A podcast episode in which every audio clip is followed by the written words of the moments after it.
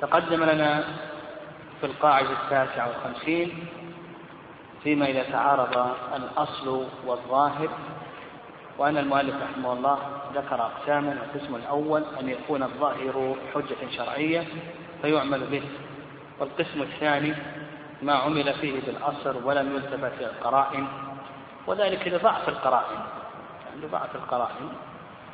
يعني القسم الأول أن يكون الأصل الظاهر حجة شرعية فيعمل بالظاهر. القسم الثاني آه، آه، ما عمل فيه بالأصل ولم يلتفت للقرائن لضعف القرائن فيعمل بالأصل. أو نقول القسم الثاني أن يضعف الظاهر الظاهر فيعمل بالأصل. القسم الثالث أن يقوى الظاهر تقوى القرائن. فيعمل بالقرائن بالظاهر. القسم الرابع والأخير أن يتساوى الأصل والظاهر. القسم الرابع والأخير أن يتساوى الأصل والظاهر فهنا نعمل الأصل لأنه الأصل. نعم نعمل الأصل لأنه الأصل. ذكر المؤلف رحمه الله قال لك منها الماء المسخن. بالنجاسة إلى إذا غلب على الظن وصول الدخان إليه. نقول الأصل عدم وصول الدخان إليه وأنه طاهر. الأصل الطهارة.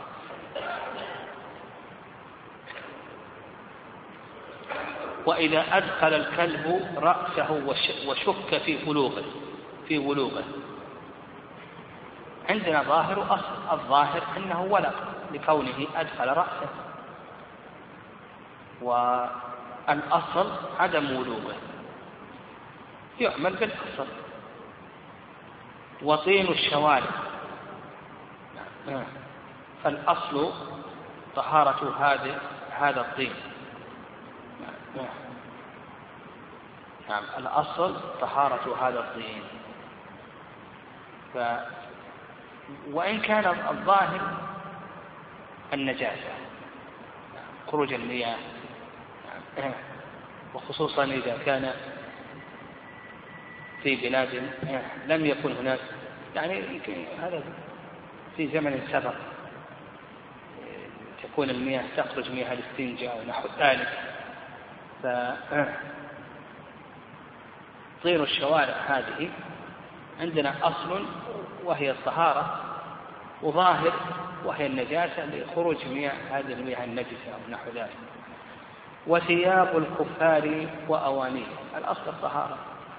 والظاهر النجاسة لأن الكفار لا يتورعون عن النجاسات ويستخدمون النجاسات يعملون النجاسات ونحو ذلك. وثياب الصبيان الأصل الطهارة. والظاهر نجاستها لأن الصبي لا يتورع عن النجاسات نحو ذلك. والظاهر في عاد الركعات أو الطواف. يعني إذا شك في عاد الركعات أو شك في عاد الأشواط الطواف ونحو ذلك. فالمذهب يأخذ باليقين وهو الأقل. مذهب يأخذ باليقين وهو الأقل. والرأي الثاني يعني الرأي الثاني أنه يرجع إلى الظن كما هو اختيار شيخ الإسلام تيمية رحمه الله. لكن المذهب أنه يعمل الأصل. يعني يعمل الأصل. فإذا شك هل طاف ثلاثة أو أربعة يعمل الأصل وهو أنه ثلاثة. إذا شك في الركعات يعمل الأصل وأنهن ثلاثة. القاعدة الستون وهي القاعدة الأخيرة. قال المؤلف رحمه الله تستعمل القرعة في تمييز المستحق ابتداء لمبهم من غير تعيين عند ساوية الاستحقاق. تعمل أيضا في تمييز المستحق المعين في نفس الأمر عند اشتباهه والعجز عن الاطلاع عليه وسواء في ذلك الأموال والأبضاع في ظاهر المذهب وفي الأبضاع إلى آخره. القرعة في اللغة السهمة. القرعة في اللغة السهمة. وأما في الاصطلاح فهي طريق يصار إليه لتمييز المستحق من بين أمثاله يقول طريق يصار إليه لتمييز المستحق من بين أمثاله. وقد جاءت القرعة في القرآن في موضعين في قول الله عز وجل في شأن مريم وما كنت لديهم إذ يلقون أقلامهم أيهم يكفل مريم وقال في شأن يونس عليه السلام فساهم فكان من المدحضين وأما السنة فقد جاءت في عدها حديث من حديث عائشة وحديث كعب بن مالك وغير ذلك من الأحاديث. المؤلف رحمه الله مؤلف الأصل ابن رجب رحمه الله تعالى حشد كل صور القرعة في هذه القاعدة. يعني ابتدأ من أول كتاب الطهارة إلى آخر كتاب الإقرار وجمع كل مسائل القرعة في هذه القاعدة. يعني ولهذا يعني المؤلف رحمه الله ذكر كل مسائل القرعة كل ما قال الفقهاء رحمهم الله تعالى تجرى القرعة فيه ذكر مسائله. من أول كتاب استقرأ الفقه من أول كتاب الطهارة إلى آخر كتاب الإقرار وجمع مسائل القرعة يعني المسائل التي جمع فروع القرعة الفروع التي قال الفقهاء رحمهم الله تجرى فيها القرعة في هذه القاعدة. والخلاصة بذلك نعم نلخص الكلام هذا نقول القرعة تجرى أو أولا القرعة تنقسم إلى قسمين. القرعة تنقسم إلى قسمين. القسم الأول ألا يترتب عليها محذور شرعي فيصار إلى القرعة وهذا القسم تحته أنواع ذكرها المؤلف. نحن لن نستعرض الفروع التي ذكرها. يعني يجرى تجرى القرعة في الأذان تجرى القرعة في الإمامة تجرى القرعة هذه لن نستعرضها لكن نحن سنذكر ضوابط عامة يعني ضوابط عامة. فعندنا القسم الأول القرعة إذا لم يترتب عليها محذور شرعي يصار إليها تحتها أنواع. النوع الأول قال في تمييز المستحق ابتداء لمبهم غير معين. هذا الموضع الأول الضابط الأول. يصار إلى القرعة في تمييز المستحق ابتداء لمبهم غير معين. من أمثلة ذلك إذا عقد على امرأتين. إذا عقد على امرأتين.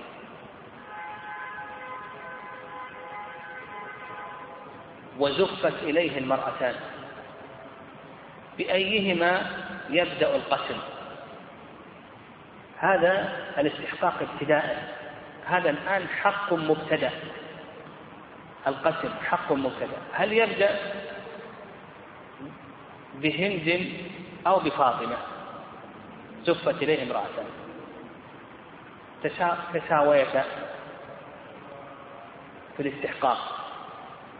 فنقول نجري القرآن. نجري القرآن. الضابط الثاني قال لك وتستعمل في تمييز المستحق المعين في نفس الأمر عند اشتباهه.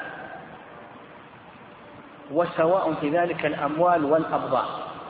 الأموال والأبضاع. تستعمل هذا الضابط الثاني. تستعمل في تمييز المستحق المعين في نفس الأمر عند اشتباهه سواء كان في الأبضاع أو الأموال. مثال ذلك أعتق عبدا من عبيده وجهلنا هذا العبد. هذا الرقيق المعتق من هو؟ نصير إلى القرآن. طلق زوجة من زوجاته. وأنسي هذه المرأة. نصير القرآن. ولهذا قال لك المؤلف سواء في الأبضاع أو في الأموال. سواء كان في الأبضاع كما قلنا طلق زوجة من زوجاته ونسيها. نصير قرعة نجري قرعة في الأموال أعتق رقيقا من رقيقه. إلى آخره. طيب. قال لك الضابط الثالث قال لك وتستخدم في حقوق الاختصاصات. الضابط الثالث عند التزاحم في الاختصاصات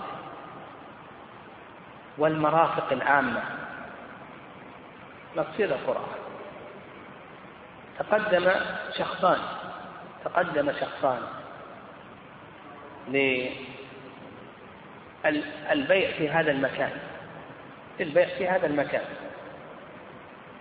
تقدم شخصان للبيع في هذا المكان.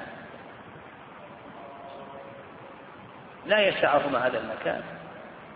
تزاحم فيه. نقول نصير قرعة أو للجلوس. أو لإيقاف السيارة. ونحو ذلك من أو للصيد في هذا المكان. أو للاحتطاب. أو الاحتشاش. أو غير ذلك. من المرافق والمختصات. نقول نصير إلى قرعة يتزاحم ولم يمكن الجمع بينهما نقول نصير إلى قرعة قال والولايات. نعم والولايات.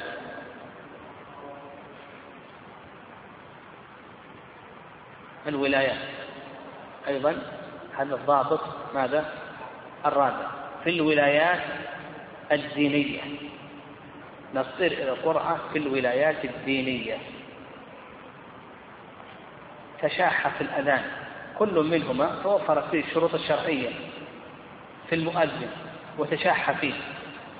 نصير القرعة تشاح في الإمامة. نصير القرعة تشاح في الولاية مع التساوي الولاية الدينية. نقول نصير القرعة الضابط الخامس في الولايات الدنيوية. وهذا باب واسع مثل الوظائف ونحو ذلك. تشاح في الوظيفة في هذه الوظيفة وهذه الولاية ونحو ذلك. مع التساوي. مع التساوي في الشروط الشرعية. فنقول نصير إلى ماذا؟ نصير إلى القرآن. الضابط السادس في الشركات. يعني الضابط السادس في الشركات عند قسمة الشركة. فنعدل مال الشركة نعدل مال الشركة بالأنصبة والأجزاء ثم نجري القرآن. مثل ذلك زيد وعمر شريكان في أرض. نعدل هذه الأرض. هذا له النصف وهذا له النصف أو هذا له الثلث هذا له الثلث نعدلها فإن رضي بعد التعديل بعد أن تعدل إن رضي زيد أن يأخذ هذا الجانب وعمر أن يأخذ هذا الجانب الأمر إليهم. إذا ما رضي بعد التعديل نصير إلى ماذا؟ نصير القرآن مثلا زيد وبكر شريكان في هذه الكتب أو في هذه الأقلام. نقسم هذه الكتب حسب الأملاك. هذا له الثلث هذا له الثلثان إن رضي هذا له الثلث وهذا له الثلثان نجعلها ثلاثة. إن رضي هذا يأخذ جزئين وهذا يأخذ جزء. الحمد لله. ما رضي نجري القرآن بعد التعديل. هذه الضوابط الخمس يعني اللي صار فيها في القرآن. طيب هذا القسم الأول. القسم الثاني لا يصار إلى قرعة إذا ترتب على ذلك محذور شرعي وذلك في ضابطين. نعم وذلك في ضابطين. الضابط الأول أن تظهر المصلحة. فلا حاجة إلى قرعة. مثال ذلك تشاح رجلان أو رجال في إمامة هذا المسجد. وكل منهم توفرت فيه الشروط الشرعية يؤم القوم أقرام لكتاب الله فإن كانوا في القراءة سواء فأعلمهم بالسنة فإن كانوا في السنة سواء فأقدمهم هجرة فإن كانوا في الهجرة سواء فأكبرهم سلما أو أقدمهم سلما. توفرت في كل منهم الشهور لكن تولي هذا الرجل لهذا المسجد أصلح من الآخر. نقول نصير ما يحتاج إلى القرآن. ما دام ظهرت المصلحة في هذا الشخص دون الآخر الضابط الثاني أن يترتب عليها ميسر. يترتب على القرعة ميسر. فنقول هنا لا نصير للقرعة مثال ذلك كما قلنا في مسألة الشركة. ما عدلنا مال الشركة. ما عدلنا مال الشركة بالأجزاء والأنصبة حسب الأملاك. لم نعدل مال الشركة. وإنما أخذنا جزءا وجزءا آخر ثم قلنا نجري قرعة يجوز هنا أو لا يجوز؟ لا يجوز. لماذا؟ لأنه يترتب على ذلك. ما يصير. كل واحد منهم يدخل في هذه القسمة وهو إما غانم أو غارم يعني ندخل يعني نحن ما لم نعدل هذا له النصف وهذا له النصف. ثم بذلك وضعنا خطا دون أن يكون هناك تعديل ربما أن هذا يأخذ نصيبه كاملا. ربما أنه يأخذ أقل من نصيبه. فنقول هنا إجراء القرعة. ما دام يترتب عليها غن وغر ها؟ وش الحكم هنا؟ ها؟ نقول بأن هذا ميسر ولا يجوز. الضابط الثالث والأخير نعم آه نعم إذا إذا كانت القرعة مصادمة للنص نعم إذا كانت القرعة مصادمة للنص فنقول بأنه لا تجرى القرعة. كانت القرعة مصادمة للنص نقول بأنها لا تجرى